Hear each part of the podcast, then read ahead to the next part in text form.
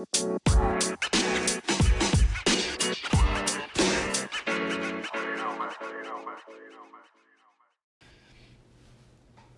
everybody, how you doing today? Welcome back to Catching Heaters. My name is Matt, your host here, and I'm excited to discuss a fun topic that Topps is currently doing right now. Uh, something that I've been kind of keeping my eye on and uh, you know piqued my interest and thought it was a cool concept. So I I wanted to kind of go over what it is. It's it's a uh, Topps Project 2020 and I kind of just wanted to uh, touch base on this and kind of let everybody know what they were doing with Project 2020, my personal thoughts on it. Do I think it's a good investment? And talk a little bit about some of the artists that I've seen and um, some of the pieces that I've really liked that they've done with this. And I just think it's a it's a fun concept that uh, Topps is doing, and I think it draws more people into the card industry and it's just something exciting and new.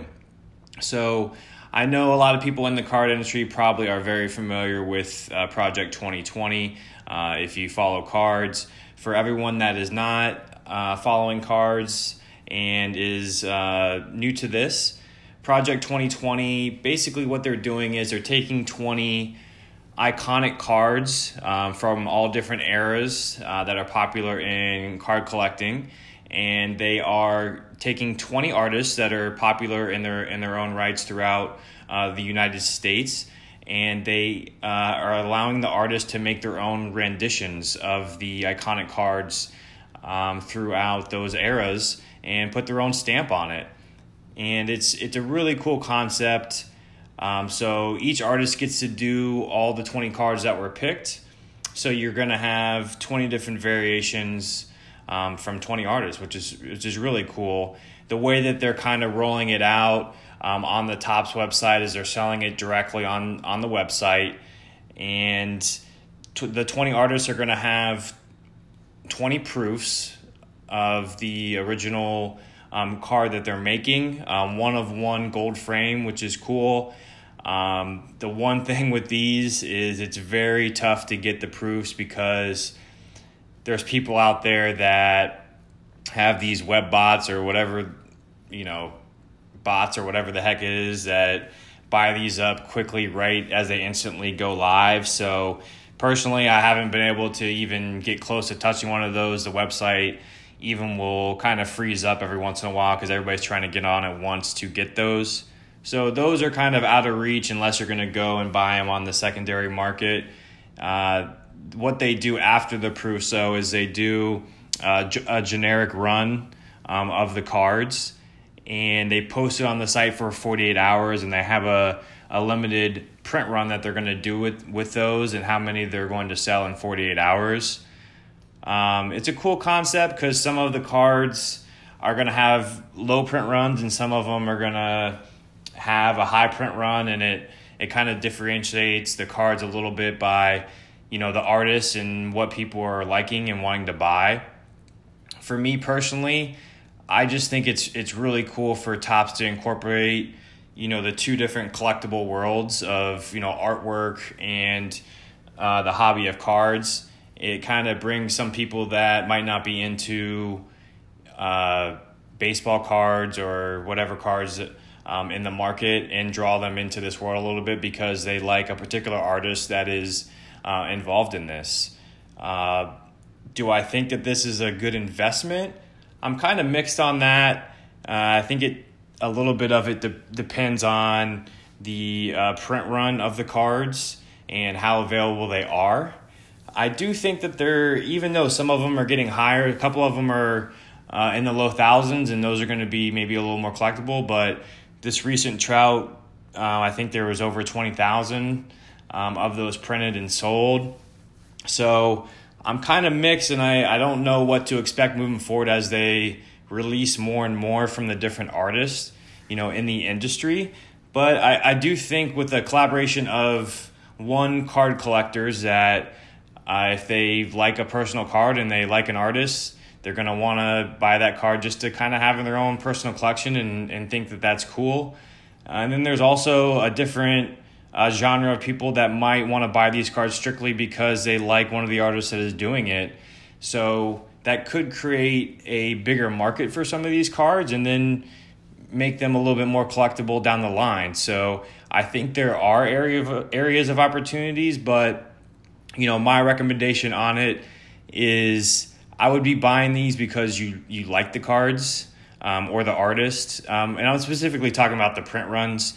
I mean, if you're lucky enough to get you know one of the the twenty to twenty artist proof, those are going to be a little bit more valuable, and if you can get those, um, you know, those are going to resell for quite a bit more than what you um, were able to originally buy them. But you know, if you're buying up some of the generic print runs, uh, I, I'm getting into it because I I like the design of the card and to have it in my collection with the original card that I have. So, um, buyer kind of beware on these depending on the print run. But I think it's if you if you like the card and you end up buying it and it's a short print run and prices spike and you're able to uh, make a profit on it, I th- I think that it's a very cool concept and I think there is going to be a market for these. Um, so I, I also wanted to talk a little bit about some of the artists that I liked and the cool concepts that I've seen. Um, if you're in the market right now, then obviously you know the the Ermsy Trout is kind of the hot card right now. Uh, I've seen some of those selling for over five hundred dollars, and these are just the generic cards. These aren't even the twenty of twenty proofs. So if you were lucky enough to buy these in bulk and got them for even cheaper than the nineteen ninety nine for the solo card, then you're doing pretty nicely on those uh, right now. Uh, Ermsy also kind of just has a cool concept and the way that he uh, does each card, you can definitely tell his style. Like right when you see the card, you know it's his. He's also done an Ichiro and a Gooden, uh, Dwight Gooden. Um, I, I think that's cool. I really like what he's been doing. On the flip side, from from Ermsy, uh, in the uh, card industry, there's a guy that, you know, when his cards come out, everybody's kind of laughing at him and saying it's kind of a joke. And the, the guy I'm talking about is uh, Keith Shore. Um, the way his cards are, and it's, I think it's just his own personal design and the way he's seeing the cards and the way, you know, he depicts art, which is cool in a sense, but the way that the cards come out, they kind of have cartoon style looking characters to them. So, uh, you know, I've hear a lot of people say, you know, it looks like my three year old drew that, or, you know, I, I could have drawn that myself. But, you know, when you're when you're talking about looking at artwork and a certain style that somebody does, and he tries to bring that into the card world, it's just an interesting style to see. Uh, for me personally, I don't know if they draw my eye enough for me to be able to buy any of those because I do like a lot of the other artists and concepts that are coming out. So I personally am passing on some of those, but it does interest me to think about in the future those could be something that's completely different from all the other styles that have come out and now even though people are kind of shying away or not liking that style right now, it could be something that's a little more collectible down the line. I could be completely wrong on that, but I think it's just something interesting and different that he is doing. So I kind of commend that for Topps to get different style of artists and not kind of have themselves into one genre of artwork or a person that kind of thinks outside the box. So it's cool on that. Uh, a couple of other guys, uh, King uh, Saladeen. Um, I personally bought the Derek Jeter card that he did, which I I really like on the that he does the depiction of the 1993 Topps.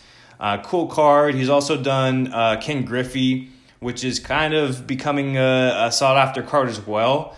I've seen some of those cards going for the going in the hundreds. Uh, I think I saw one selling for over three hundred dollars, and I'm talking about the the generic print runs and um, I, I just think his concept's pretty cool. Uh, Blake Jamieson, um, he's done a couple cool cards. The Jackie Robinson, the Mattingly was a cool one.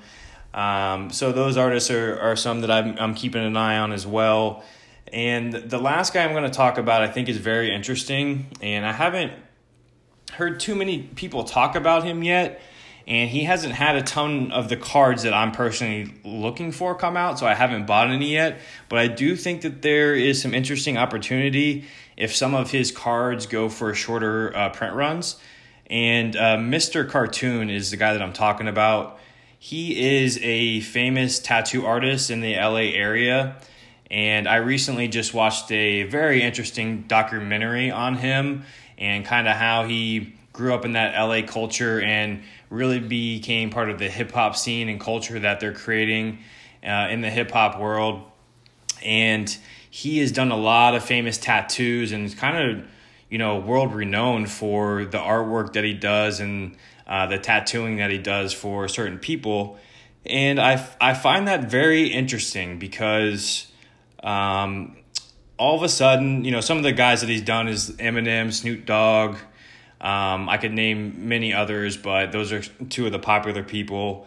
And all it would take would be Eminem or Snoop Dogg to buy these and collect them, and then all of a sudden post, you know, on social media that their favorite tattoo artist is doing Topps designs of collectible cards and that goes out to the masses and then be, then there becomes a greater market for people that strictly just even follow Mr. Cartoon and now are going to want um, those cards because they're into sports and their player like Griffey or Jeter or somebody like that. Um, Mr. Cartoon did that that design and they desire that card now. So I really think that he is an interesting guy to keep an eye on.